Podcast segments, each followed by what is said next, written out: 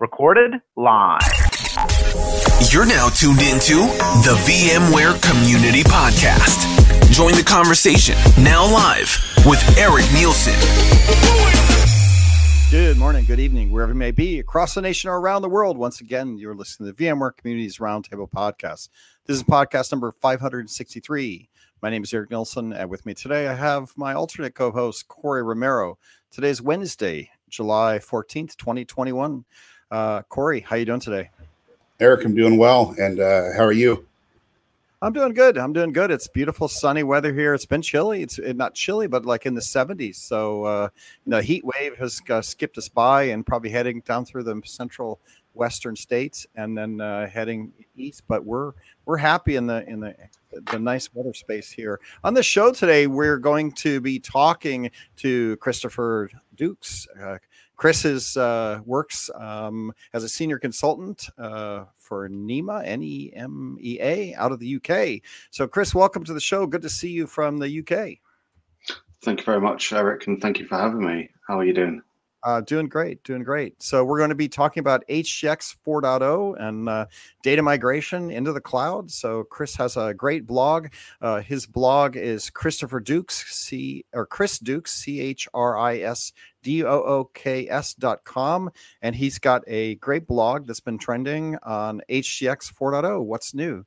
So we've got Chris here. We're going to get to him, but uh, Corey, before we do Chris. Um, I know that we've got some VMworld dates coming up. Uh, let's see, we have October, no, October 5th through 7th is VMworld, but on July 20th, content calendar opens up, right? Yes. Yes, excited about that. Can't wait to see all the uh, all of the sessions, especially the VExpert sessions. And uh, and Christopher, yeah, you're a VExpert as well. Um, didn't mention that, but I'll give you a shout out for that. Love the shirt and uh, glad to have you on the Thanks. show. Very cool. Um, so we've got uh, sessions coming up. I know that uh, Alastair Cooke uh, has from vBrownBag has you know some number of sessions, maybe twenty plus sessions in uh, content calendar. I know that Kripa from VMware Code has another thirty community sessions uh, on code topics, automation, PowerShell, uh, little Kubernetes automation, everything automation. So we we should have maybe fifty or sixty community sessions in Schedule Builder. And I know that uh, Alastair from vBrownBag is still taking uh, session ideas. He's reserved, he's holding back maybe 15 or 20 slots for you know other late entries uh, to come in, so that you still have a shot at getting uh, a session. He's doing 15 to 20 minute sessions throughout the two day event, so look for that. And I believe he'll record them, and then you we play the recording, and then you come into chat, and you'll be on chat uh, we're also rolling out Slack, so some of that's all happening. So um, you still have a chance to work with vBrownBag to get in sessions. I think that the code sessions are all taken up now, so we'll have those in Content Calendar, which all goes live on the 20th. So uh, stay tuned. We're excited about that. And then Corey, I know that we're reaching out to the experts to uh, do some promotion on some of the key sessions that are going to be happening.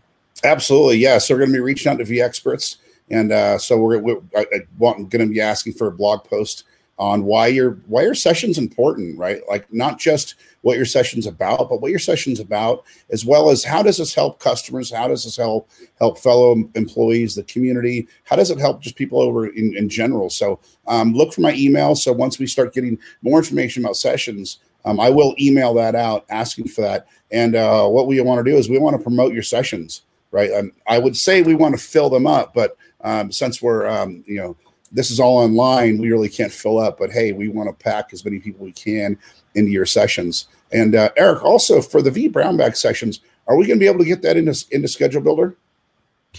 Uh, yes, the vBrownBag cool. sessions are all in Schedule Builder this year, uh, unlike last year. So yeah, that's good to hear. actually, uh, yeah, a good thing. Awesome, good to hear. Uh, okay, let me check. Uh, the the You guys are saying they're not hearing uh, audio as well as they should, so I'm checking my audio device. Give me a second here. Uh, uh if I do that, they're not going to hear. Not sure why. Not sure why. I can't really do anything about that. Eric, you're sounding good on my end. All right. Well, there you go. Good. Okay, Graham. Thank you. Thank you, Tony, for that. Just always want to see if I can continue to do good audio. Um, so yeah, lots of stuff in Schedule Builder coming out. All the sessions are in Schedule, Builder. All of them are quasi live. The code sessions are all live. The VMTN V Bag sessions are uh, live with the people in chat and they're going to record their sessions. So, uh, and we're running them in Europe and US time zone and not really in APJ. So, understand that they're really two time zones, but the APJ people sometimes can come in and get a lot of the sessions early in the morning from from the US venue. So, that's that's how we're handling that. So, uh, busy times for all of us. I think that's all I've got for the news. So let's get on with the show and let's talk about uh, Chris. And uh, Chris, we always start with uh, tell us a little bit about yourself, your blogging, uh, what's your career art look like, career arc look like. You know, where how did you get your start, and where are you in the land of the the V community VMware ecosystem? Hi. So um, career wise, I you know, I, I, started off in the British Army as a uh, engineer working on HF and VHF and uh, and satellite radios essentially, and then um, I think the army pretty much realised after a certain amount of time that things need to go over IP. So um, a system called Bowman came out, which is radio over IP, and um, everyone got pushed into becoming sort of you know what what they call information system engineers, which is sort of you know just typical IT engineers looking after networks and computers. Nora's ha- had an interest in, in computing and building computers when when I was in school and from a young age. So when I got pushed into that to do it as a job, uh, it worked out really well for me. Uh, did that for another sort of seven or eight years, and then decided that you know the army was no longer for me, and started doing some sort of second line, third line IT support help desk. I did that um, moving into architectural work, and then eventually I took a job for an insurance company quite close to me in in, in Gloucester, and um, they they were upgrading from uh, vSphere 6 to vSphere 6.5, and they they gave me that project. They said, "Hey, Chris, go away, look into everything. You know, the storage." Um, all of the uh, hardware is it compatible come out with a plan for upgrading. And during the upgrade, it went a bit wrong, and we had to engage VMware support. And I'd been working with VMware products for quite a while, but I really liked the community from you know looking around on the technology forums for answers, and I liked the way that support engaged with us. And that's when I really started discovering you know some really great blogs by by William Lam, as everyone knows, and and some other ones. Uh, and I thought, you know, the, the, this particular issue that we had was unheard of within VMware support, and we worked together through it and found a solution. So I thought I need to share this knowledge with with with everyone else because I've discovered so much from from other blogs. So, and I've now learned something new, um, and I will share that. And then that drove me to becoming a V expert, and then eventually through that and people that I'd met uh, drove me to actually joining VMware as a as a permanent as a permanent consultant. So that's where I am now.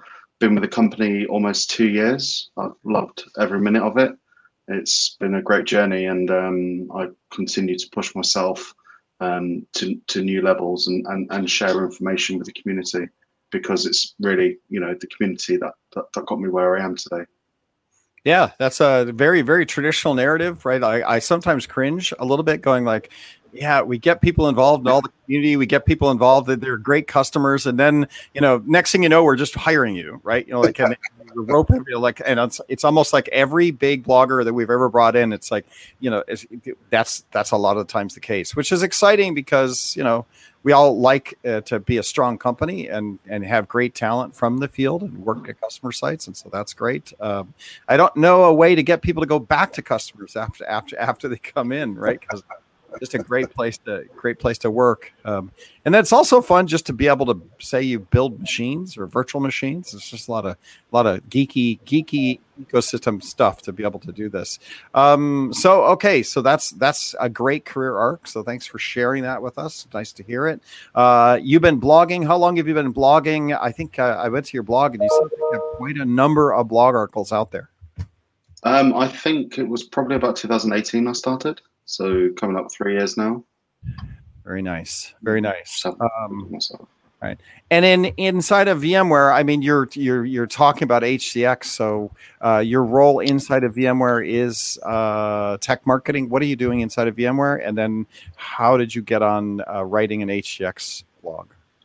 Uh, so I'm what we call a senior consultant. So I'm a field worker. I work directly with customers as a um, delivery and architectural sort of position. So um, the customer will come to VMware and say, "Hey, we've got these current technologies, and we want to do X, Y, and Z."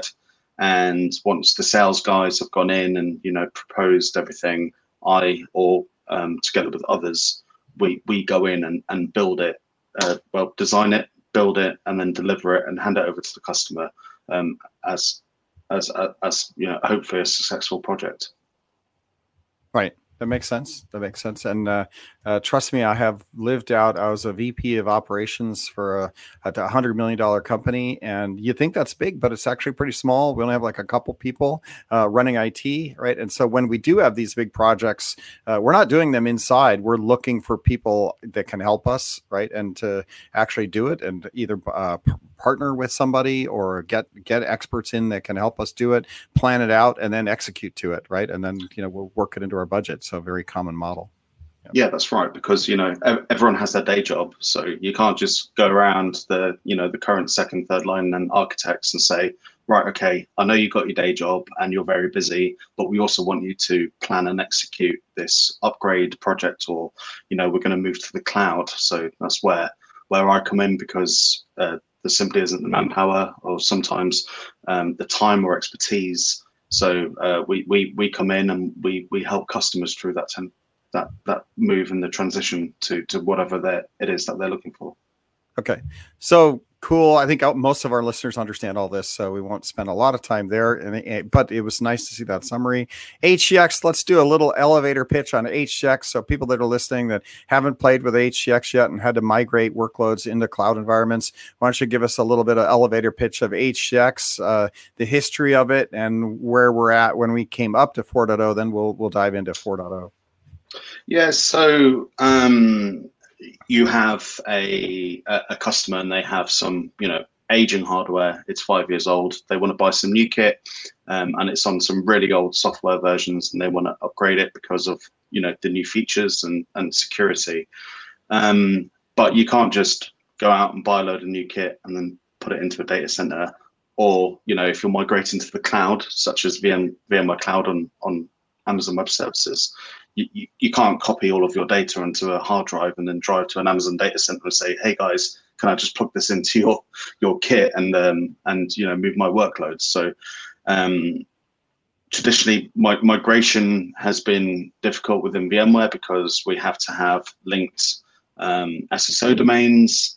Um, and in the past, we've often relied on flings or third-party tools to essentially lift and shift our our infrastructure, our workloads, and our applications from from what they're currently hosted on to where we want them to be hosted. So that's where um, HCX steps in because it allows us to um, perform that workload mobility and it removes a lot of the constraints around uh, typical migration projects where, like I said, we have to have uh, be member of the same SSO domain, um, and HCX removes all of that and it can uh, partially automate the uh, the migration as well. It's a really great tool, and one of the most common things that our customers use HCX for is the simple um, three or four click um, stretching of layer two networks because you know applications are coded in a certain way and to change their IP addresses to move on to a new network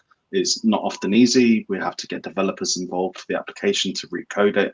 That involves application lifecycle, it involves testing, and it involves change. Whereas HCX, we can simply go, okay, you know, your subnet on 192.168.0.1, uh, sorry, 0.0, we're, we're just going to stretch that to VMware Cloud or VMware Cloud Foundation or Oracle Cloud or Azure Cloud, whatever target environment you're going to, we're going to stretch that network over there um, with a couple of clicks of a button. There's no need for any kind of complex network architecture or engineering. It's it's all done for you within the application. And then once we've moved our workloads over, we're going to simply unstretch it, and that network's going to become a routable network in our new target infrastructure. Um, HCX also has some other pretty cool features. We can do disaster recovery, and with certain limits, we can migrate physical workloads into virtual workloads as well. So let me unpack just just to get just to make sure I'm, I've been reading about it right. I want to make sure I understand that uh, before we get too far down, which is um, one multi-cloud right? So you do work with oracle azure and aws right? Not just ours. Yeah. and then two um, you're extending the network. Does that require me to have you know uh, vsphere that that's set up over there or nsx set up over there? Or is it basically working with the, the cloud vendors and just doing the right networking on both ends to connect my data center over to my cloud instance? Or is that a vmc and aws type of integration um, it's vSphere only. So um, we, in a typical source and cloud environment, you must have vSphere at source and you must have vSphere at destination. Um, and there's a couple of um, requirements in terms of the software levels. Most particularly at the destination, we have to have um, NSXT, or, or, it can work with NSXV as well, but that's being deprecated. So we, we recommend NSXT at the destination. Right. So then if we go back to Amazon and or or uh, not Amazon, Oracle and Azure. So Oracle and Azure both give you the capacity to run vSphere, obviously, and NSXT uh, in their environments so that uh, this then, if we connect these, this will then start doing that work. Uh, yeah, that's right. As long as as long as um, you know our our VMware vSphere environment will run on the cloud, we can install and leverage HCX Right, and and I think Azure and Oracle both commit to that uh, that support. So therefore, that's how that works. Yeah, that's right, and it's on IBM Cloud as well, I believe, and we've got the um, the EMC um, version as well. So there's a couple of different flavors out there, but uh, from from the H- HCX perspective, um, it, it's much of a muchness. Um, we we the the architecture and the design and the way that we use it is much of the same, regardless of the the environment in which it's it's living on. How do how do one how do ones go about acquiring HCX? Is HCX part of an enterprise license, or what is the what is the way customers then get HCX to start working with this? So it comes for free with um, VMware Cloud. You, you gain HCX advanced. There's two different licensing levels. There's advanced, um, which is the basic one, and then there's enterprise, which opens up new features such as um, replication assisted vMotion. Um, we also gain, um, sorry, mine's gone blank. Um, a couple of other features with, with with enterprise, such as mobility groups. That's the word I was looking for. So with VMware Cloud on AWS, we get advanced with a couple of enterprise features thrown in. Um, but ordinarily, if we were looking at Azure VMware solution, then we'd just be looking at the the advanced option, and you gain advanced when you have NSXT Enterprise Plus. Um, you you can then license HCX as long as that Enterprise Plus license covers every socket on the target system that you're going to. Okay. Okay. Right, that makes sense. Got all that. That uh, thank you for that explanation. So, for people listening, now you understand how that what how that layers on and how to actually get it. And if you have the cloud uh, package, you probably already have it, right? So you, you could go play with it. Um, so most, I would assume that most people that are setting this up is probably doing, you know, you're you're migrating a workload into cloud environments. It's not bi-directional, right? This this tool is really used to kind of lift and shift a, workload into the cloud environment and then once it's there then it you, you turn it off and it, it's your workload is there. That's what i think you described. Uh, there's no bringing workloads back or there's not like a kind of a load balancer or any kind of m- mechanism in here that allows me to decide when i want to pull things back bi-directional or is it is it primarily a tool to do the move to the cloud?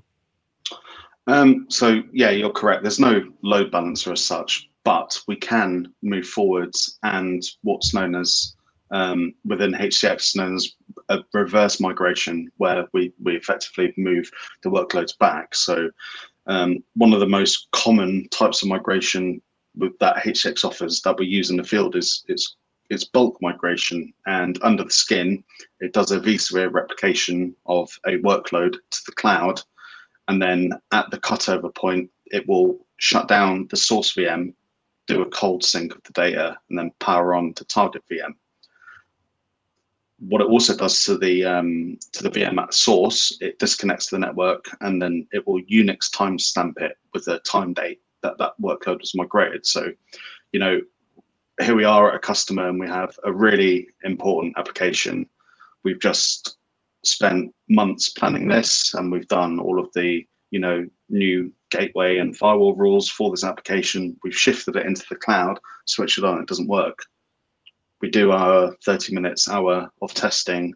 Um, we can't get it to work. So all we simply do is we just power it off and then power on the source vms uh, which is a really cool feature with um, bulk migration.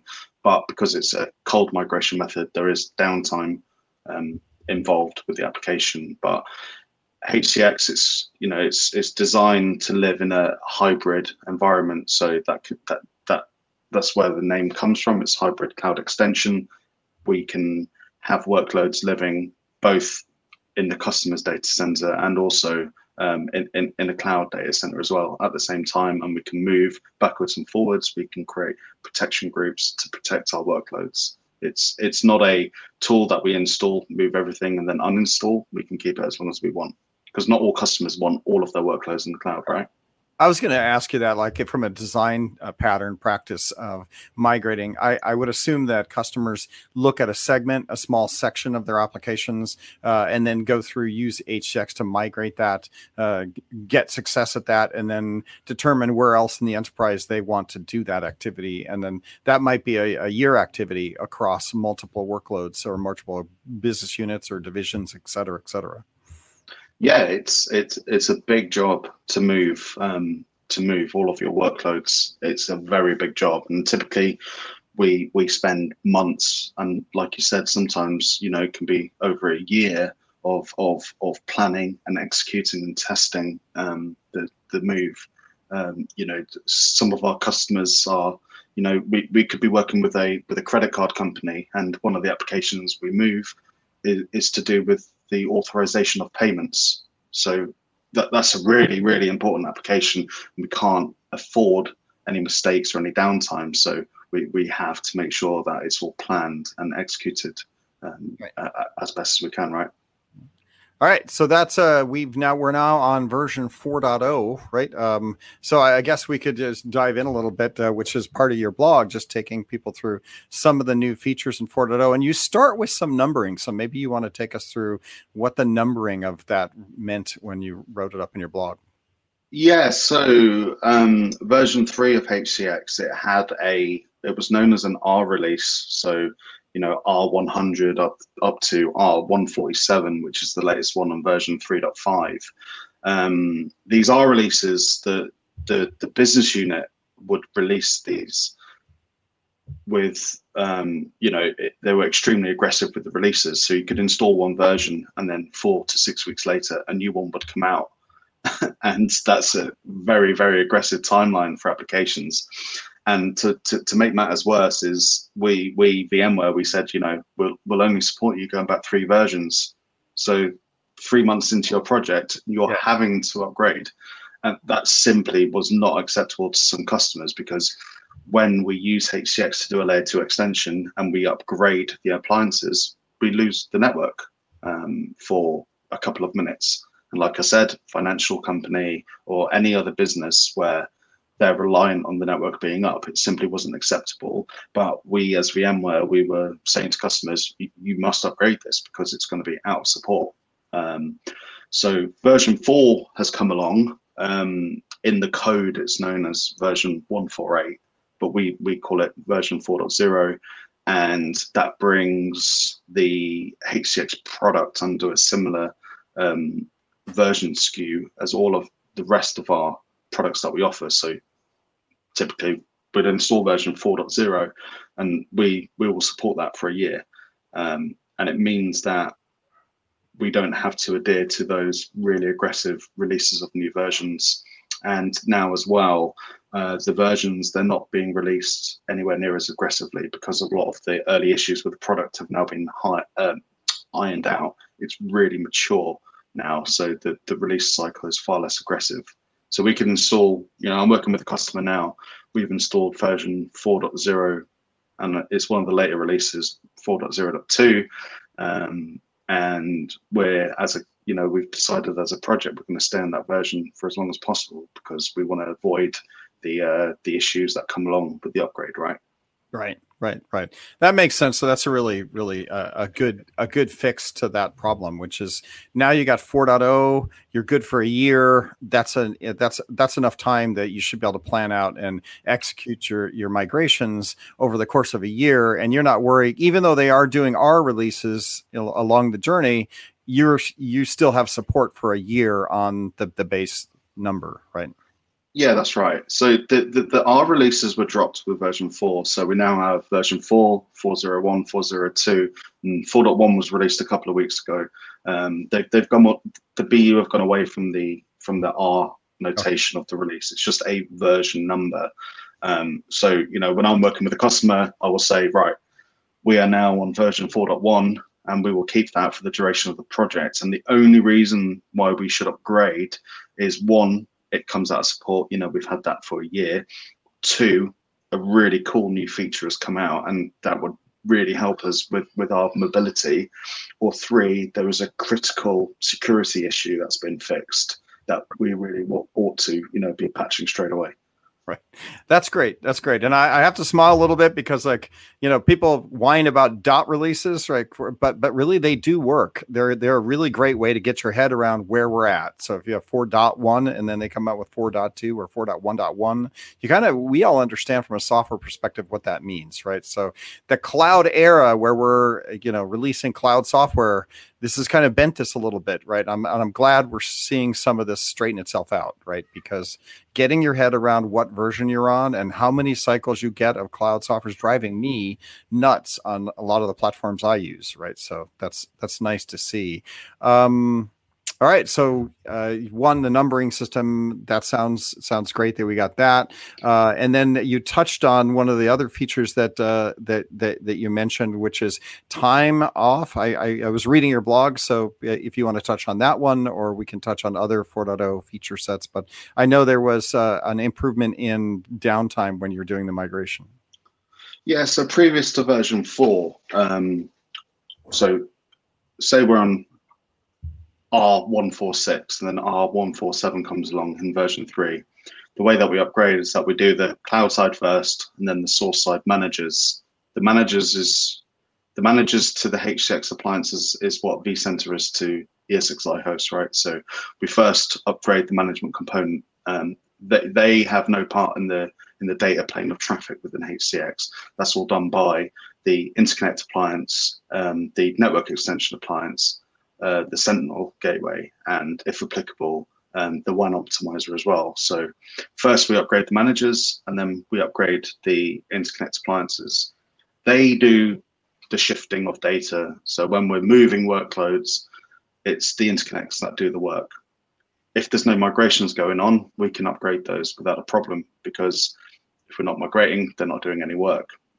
Now, the network extension appliances, they can extend eight networks each with NSXT. And if we have to upgrade one of those, we could have potentially eight layer two stretch networks from source to destination. And they would see some downtime, and that could be on, on the older version three, it could be 90 seconds, 120 seconds, which means for the majority of businesses, they would have to schedule an outage for that upgrade. Now, if they're having to do that every six weeks, it's going to be quite annoying. So what we've brought out with version four is um, we we deploy a new network extension appliance while the old one is still working, and then it will take over the, the data paths. So we, we lose typically between one and three seconds of, of, of traffic flow when, when we do an upgrade, which is an acceptable amount. And we, we can, depending on how cautious the customer is, do, do that outside of an outage window because network packets are dropped all over the place in day-to-day networking. Um, so doing it on a layer two stretch that's going to last a second or so is not a huge hindrance. Um, and it means that we can, you know, apply these updates as as and when they come out. Um, in a future release of HCX, we're going to have, um, hopefully, um, I, I, don't know whether B you are with this, but um, one of the most sought after features is high availability for the network extension appliances. So when, if when that comes, it means that we can, you know, do a do an upgrade without having to worry about an outage. Any outage, right? Even even a few seconds. Yeah, I mean, you know, you vMotion a VM from from host one to host two, it gets stunned very temporarily, and it's quite common to see one one ping drop. It, right. We've been living with that since you know for for as long as I remember, uh, sure. and it's going to be similar on HCX. So it's definitely something that we can live with. Cool. Going back to your blog for a second, which is chris, chrisdooks.com, C H R I S D O O K S. The the articles, uh, the the main article on your on your site, HCX 4.0. Uh, so you should be able to find it there on on his blog.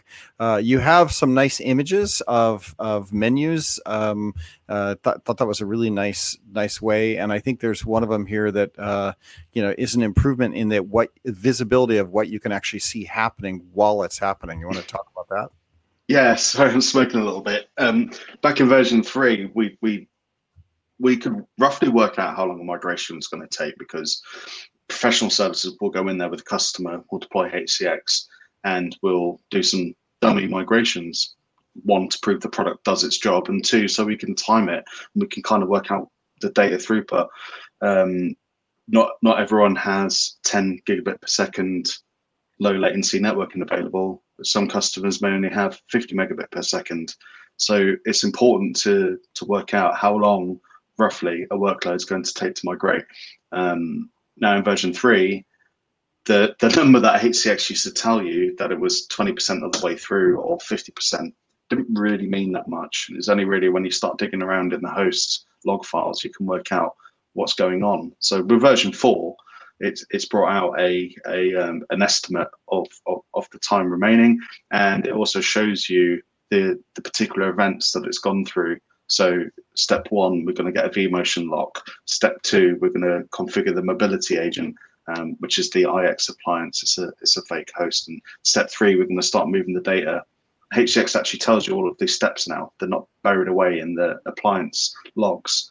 Um, and then if any one of those steps fails, that will go red within the HCX manager. So in in the field and troubleshooting, when when something goes wrong, it makes it you know an awful lot more easier to, to work out where the issue is, and it gives you an, a best guess as to you know how long the migration is going to take as well, which is a really really cool feature.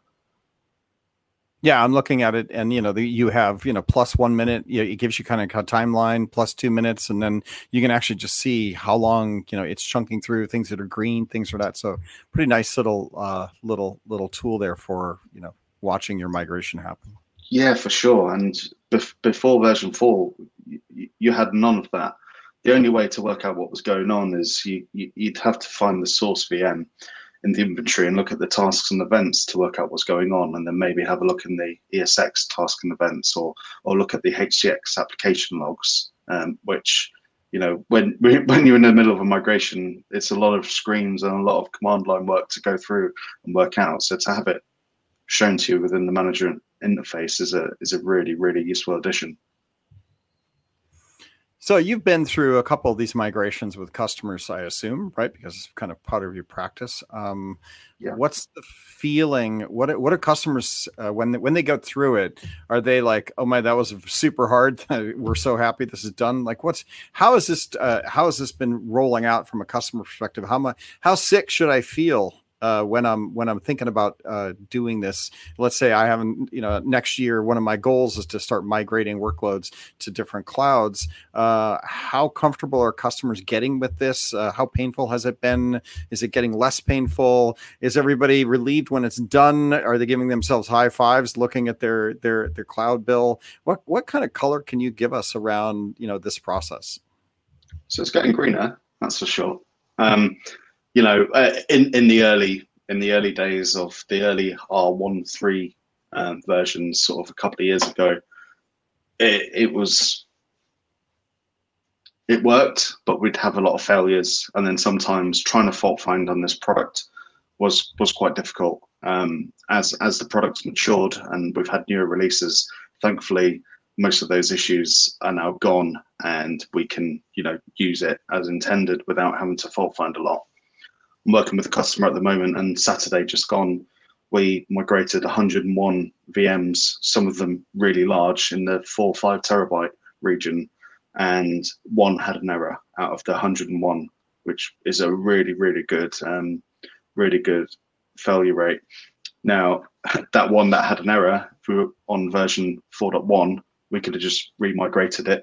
Um, because it does checkpoint seeds, it, it, it, works out where it was, but unfortunately we didn't have that option, so we had to um, kick off the migration again, and that was over three terabytes, and even on, you know, really low latency links, it still takes a long time long time to go.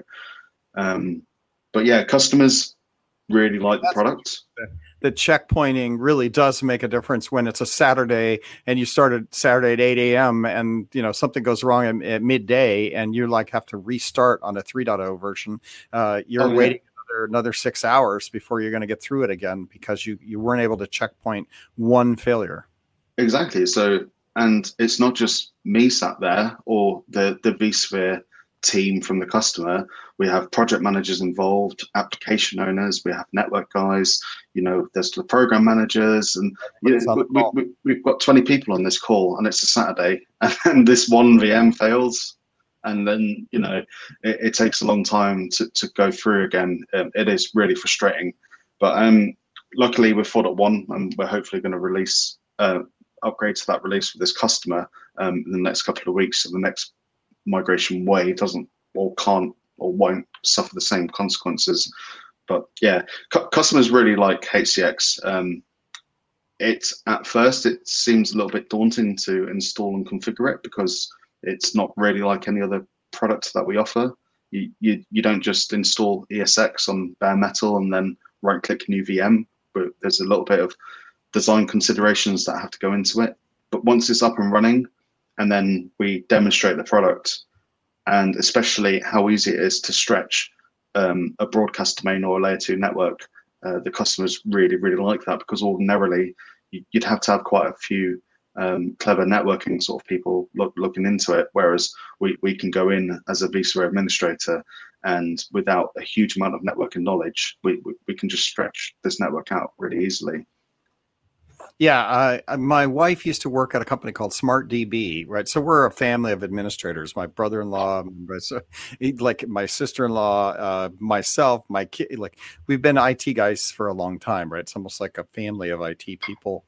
And one of the companies she worked with, SmartDB, which was focused on just doing data migration for databases, right? And and everybody understands that when you're migrating, it's not just to like, oh, drag and drop and everything's going to just zip on over. There is a lot of architectural things you have to worry about. And even when you get the tools, the tools help, but the tools you know it's still a work it's it's a project right it's not just a drag and drop it's yeah. a project but then if the tools are good it just makes the project go that much smoother yeah, for sure. I mean, I remember my first project. I thought to myself, we're, we're just migrating workloads. How hard can this be? And yeah, it's really a lot more difficult than what you think because typically, if if we're talking about something like NSXT and we're showcasing the distributed firewall, we we take a three tier application and we go right okay so the web box talks to the application box and the application box talks to the database and it's just these three VMs talking to each other all happily. Actually, you, you need to sit back and think about it a little bit because these three VMs are doing DNS queries. They've got updates. They might have some form of SIEM product, antivirus, that's managed by a policy server.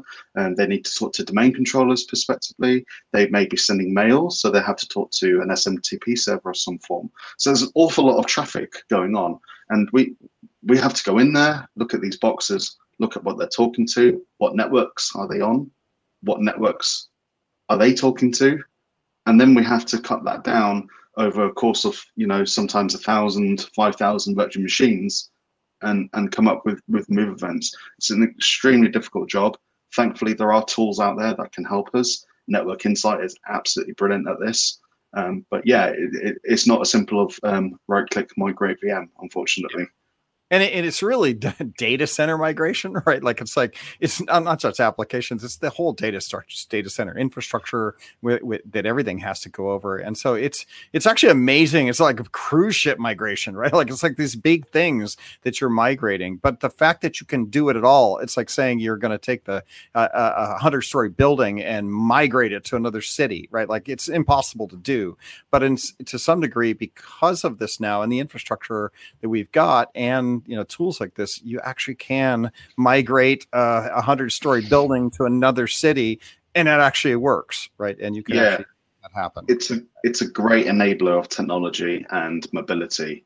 I remember years and years ago, we had to move a data center from from one location to another one 30 miles down the road, and we had to shut down all of these servers, these huge 42U SANs, power everything off, load it all into a back of a truck, and then drive it 15 miles down the road to then unload it. You've got all of the cabling, you know, racking of everything, and then the power on procedure. Whereas now we can just go, right, okay, our data center lease is lapsing in 12 months and the the um, you know the company that's leasing us this is going to charge us more money so we're going to move all of our workload into vmware cloud because um, we, we pay a bunch of money a month and we get support and all of that hosting and BTU calculations and power consumption and hardware upgradability and software upgradability is taken out of our hands and VMware are going to manage that for us. Okay, cool. So yeah. we have an inter- internet connection from our data center or we have an Amazon Direct Connect and we're just going to leverage that and copy copy everything um, over to the new location and to be able to do that is is is really really cool technology i think. And it actually makes me sleep better at night too because you know there is always this risk that i always worry about of when i get to the new city that there's going to be some fatal issues that we just didn't know about right? And that we we want to go back. We or we want to go to a new city. And then how much work is it going to be to go to a new city once we've gone to this city? And like in a, in a real sense as these tools improve and and you've done it once you will have the flexibility going to another location that's running vSphere, right? And so you don't yeah. really want to think that way, but at least you're not panicked over your city selection either, right? You can you can you know that once you've done this, you can probably do it again if you need to, right? Or come back to your own data center if you need to, right? Like there are there are choices you're not completely locked into now i know once i go i don't want to leave right? But there are always this nagging feeling that keeps me up that we've missed something about the new place we're migrating to and it, it's going to be a mess and i'm going to lose my job and everybody's you know it's all going to yeah, yeah. my kids are going to starve. Uh, so I, I do like the notion that you have the flexibility to go to other vsphere destinations as well yeah, and you, you you mentioned City, right? So we're going back to the migration I did years and years ago, where we put everything onto a truck and we drove it somewhere. Um, you, you, you can't drive a truck from London to Sydney.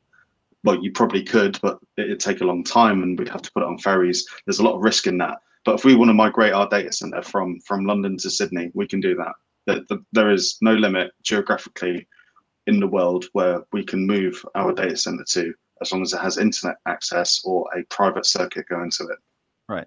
All right. So the, I know you're not going to have the answer to this, and you're probably going to hate me for answering the question, but I know AWS has these like super washing machine type data packs that allow you to, you know, put your data on it and then ship your data because you're you don't want to and do we get into any of that? Uh, do we are we able to use some of that functionality to get large data sets from uh, from our prem to a cloud provider? And i know that uh, azure is probably doing it as well. I can't imagine that you're doing that but it, it did hit me when we were talking about shipping systems over that actually amazon and i think azure now are building and google cloud are building like data packs that allow you to like their physical devices that you bring in, you put them in. It's kind of like a, a pod uh, for storage in the U.S. where you, they'll, they'll bring you a pod to your driveway, you load it up, and then they they take it away. Uh, have you seen any of that?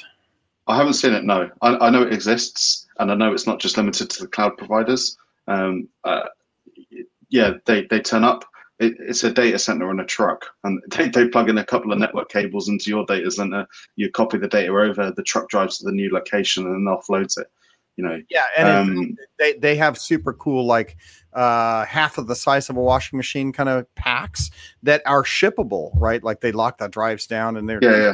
data repositories. And I think that you can use those even par- as part of this, but you just probably have you manually get the data over there, then you have to copy it in or you know move it onto your your systems. I think they have ways to do that. I was just curious if you'd bumped into any. No, I haven't, but it sounds really cool. I wanna see one. I'd like to like to see. I want to have a I want to see No. one. Yeah, I, I've been on Google. You can go Google the image of them, and they're they're super cool, right? Look like something out of the Star Trek Enterprise, really. Like in order to do that, right? Uh, I'm surprised they don't have dry ice and other things foaming out of the out of these packs, but uh, it is it is an interesting challenge, right? To to migrate and everything you have to do, including large data sets, right? To to get on on prem, but uh, oh, huge. I mean, you know, we I've mentioned uh, Amazon Direct Connect before, and it's a 10 gigabit low latency private circuit between your point of presence to your data center and to um, an availability zone within AWS. But that 10 gigabit pipe, you know, if you're if you if you have 500 terabytes of data, it's going to take a long time to, to copy. Whereas the I imagine these data packs probably got you know the latest PCIe technology with with solid state drives, and you can you can move data a lot faster than what you can over the internet or or over a direct connect. So yeah, sounds sounds pretty cool. I have heard about similar technologies, although um, I I haven't myself worked worked with it at the moment. Right. There's there's what people build and then what we are actually using. So so it's neat. Uh, I know we're we we've been uh, broadcasting now for 46 minutes. So uh, we're coming of the last uh, six or seven minutes together, Chris. But uh, I've enjoyed talking about it. It's uh it's fun. It makes me want to go back into the field and and get to do some fun stuff, right? Because uh, in the land of community marketing, we I don't get a, very much time to, to to do real hardware type things anymore. Um, but um, what are you planning for the rest of the year? What do you see yourself? We always ask uh, community members, like, what is your goals and objectives for the rest of the year? What excites you about what you're working on uh, going through the rest of 2021? Um, Stay alive. I know that's what the, uh, well, Coming out of got, you know, COVID, I just want to well, maybe. well, f- first of all, I've really, really enjoyed this, and um, my my fiance said to me, "You know, are you not nervous? You're talking to a lot of people." Said, "No, no, it's fine. You know, it's my job. I love it, and I can talk about it all day long as long as you know someone out there is willing to listen." But in terms of the following, the coming up over the next six months, I've, I've just moved house a couple of weeks ago. Um, on Monday, we're picking up a new puppy. So I think my time is largely outside of work going to be taken up by this this little thing that's going to ruin or or make joy in my life. So work wise, um, there's a couple of projects I'm working on at the moment. They're hopefully closing off soon, um, and I'm going to be using the next couple of months to to to focus my time and energy on the customers to help them get over the line and see them through to project completion, and then uh, next year. Um, hopefully going to be doing more around blogging and helping out the community. Um, maybe look into a couple of um, avenues with, within VMware um, surrounding ca- career pro- progression and uh, personal development as well. Nice, nice. Well, if you y- y- guys, if you're listening to this podcast, you made it almost to the end of the show, and you want to see what Chris looks like and his nice looking Star Wars poster on the back, you can go to V Barbecue, V B A R B E C U E. We we put that on cameras and we live stream it there, so you can go check that out and see what he looks like, and check out his uh, most amazing VMware vExpert shirt that he's wearing. Also, a, you know, a big deal. I was going to wear the 2021 one, but it's a little bit smaller, and we've had lockdown, and yeah, it, it, it didn't fit quite as well as this one.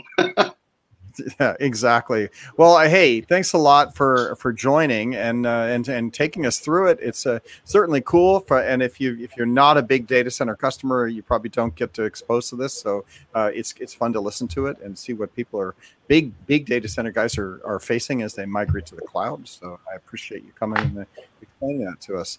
Uh, Corey Romero, any last things you wanna you wanna you know, mention to Chris? I know you said thanks for Yeah. being. Yeah, I was just going to say again, thanks for being a vExpert. I know you've been a vExpert three years in a row, and I know you're in the uh, sub program for uh, VMC on AWS. and uh, yeah. I know that was well deserved. So um, thank you, appreciate thank you. Thank you, Corey, and it's nice to finally meet you both as well. Yeah, virtually. Well, we will meet in person soon. Yeah, hopefully over a few a, a few V beers. Yeah. Yes, definitely. All right, with that, we'll uh, hit V barbecue because I know that uh, Tony Foster says that uh, he did maybe some barbecue pizza, and uh, Chris will will will ask you too. So be thinking about this question: What's your favorite barbecue? What do you guys do for barbecue in the UK? But uh, Tony Foster, what's uh, what's going on with barbecue? It's almost lunchtime here in California, so you know we always like to wrap it up with a little bit of barbecue talk. Oh, most definitely. So this week I barbecued um, a pre-made pizza. I, I, know it sounds cheesy and everything, but just wanted something simple and quick to throw on the grill. Uh, grabbed one out of the freezer, popped it on the grill. About 20 minutes later, I had this awesome um, smoky flavored uh, pizza. It was it was absolutely fantastic. So, if you're in somewhat of a hurry and want to barbecue, definitely a great way to go. So you just went and got us yourself one of those nice frozen pizzas. I don't remember the Dijon, DiGiorno or the other ones in the U.S., but uh, globally you just. It was got... actually a Tony's pizza, ironically enough. There you go, and just threw it on the grill. Uh, did it pick up some of the smoky flavor? Was it? Did it? Did it make the bread crust? Oh yes, yes. Wow, there you go. And you got a nice crispy crust on the bottom. Yes. I am going to try that. I'm going to try that this afternoon, right? That sounds like a really easy win. Just go pick us up a nice frozen pizza. I like a couple of the versions that are around here. Uh, and then I bet they make them blackened and crispy at the same time, which is part of the problem with a frozen pizza is it, it is lacking a little bit of flavor and, and, you know, and crust crispiness. So that might work. I'll have to give that a try. Yeah, I wonder how a Papa John's pizza would do on that as well. That that that sounds pretty good. I know with my pizzas, especially with raw dough, the raw dough will tend to you know kind of dip into the barbecue slots. Um, so what I've always done is, is I put it on a stone um, and cooked it there and let it just get hard enough at the bottom. Then I take it off, put it back on the grill, and uh, it's been delicious. But um, when I barbecue pizza, I make homemade pizza as well. The best dough I've ever made is Greek yogurt and flour. That's it. Mixture that, and it comes out crispy and it's delicious. Nice. All right. And finally, last but not least, all the way from the UK, Chris Dooks, what is your favorite barbecue? Um, I really, really like ribs and hot wings. There you go. Yeah, but yeah, yeah um, I'm I'm I'm actually going to Texas in October, so I'm looking forward to trying uh, trying it there, sort of the Texan American way for sure. Yeah, yeah, you can't go wrong with uh, Texas uh, ribs, particularly, right? Uh, they they they do good stuff.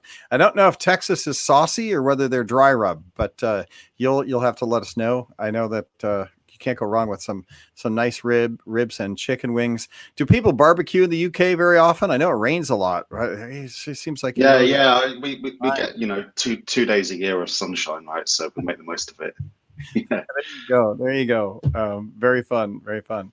All right. Well, with that, we're at the pretty much the top of the hour, so we'll uh, we'll we'll end it up. I know we're going to be back again next week. We've got uh, topics going on for the rest of the year, and we're going to be start talking about VMworld and the sessions and some of the key sessions that are happening. Uh, we're going to bring some of the session owners in and have them talk. And if you're a vExpert, thanks a lot for uh, blogging about some of the sessions. This year's goal is to get people to not only attend VMworld but actually be there for the sessions. Um, I think last year we had 150,000 people register to come to VMworld, and I think we only had maybe 20 or 30,000 people a day actually come in and watch sessions. Over the course of the three or four days, we did have maybe like 60 or 70,000 people attend. But this year we're trying to up that. So if we get you to register, we also need to get people back to come in and listen and uh, have some Slack channels, have some dialogue. Uh, so we're building some of that. So that's what we're going to be working on with Corey and all of the experts is how to get people uh, eh, to to come in, register, but also then remember to come back and actually attend and engage with us. So that should be fun. Corey, uh, Chris, thanks a lot. Thank you. Thank you.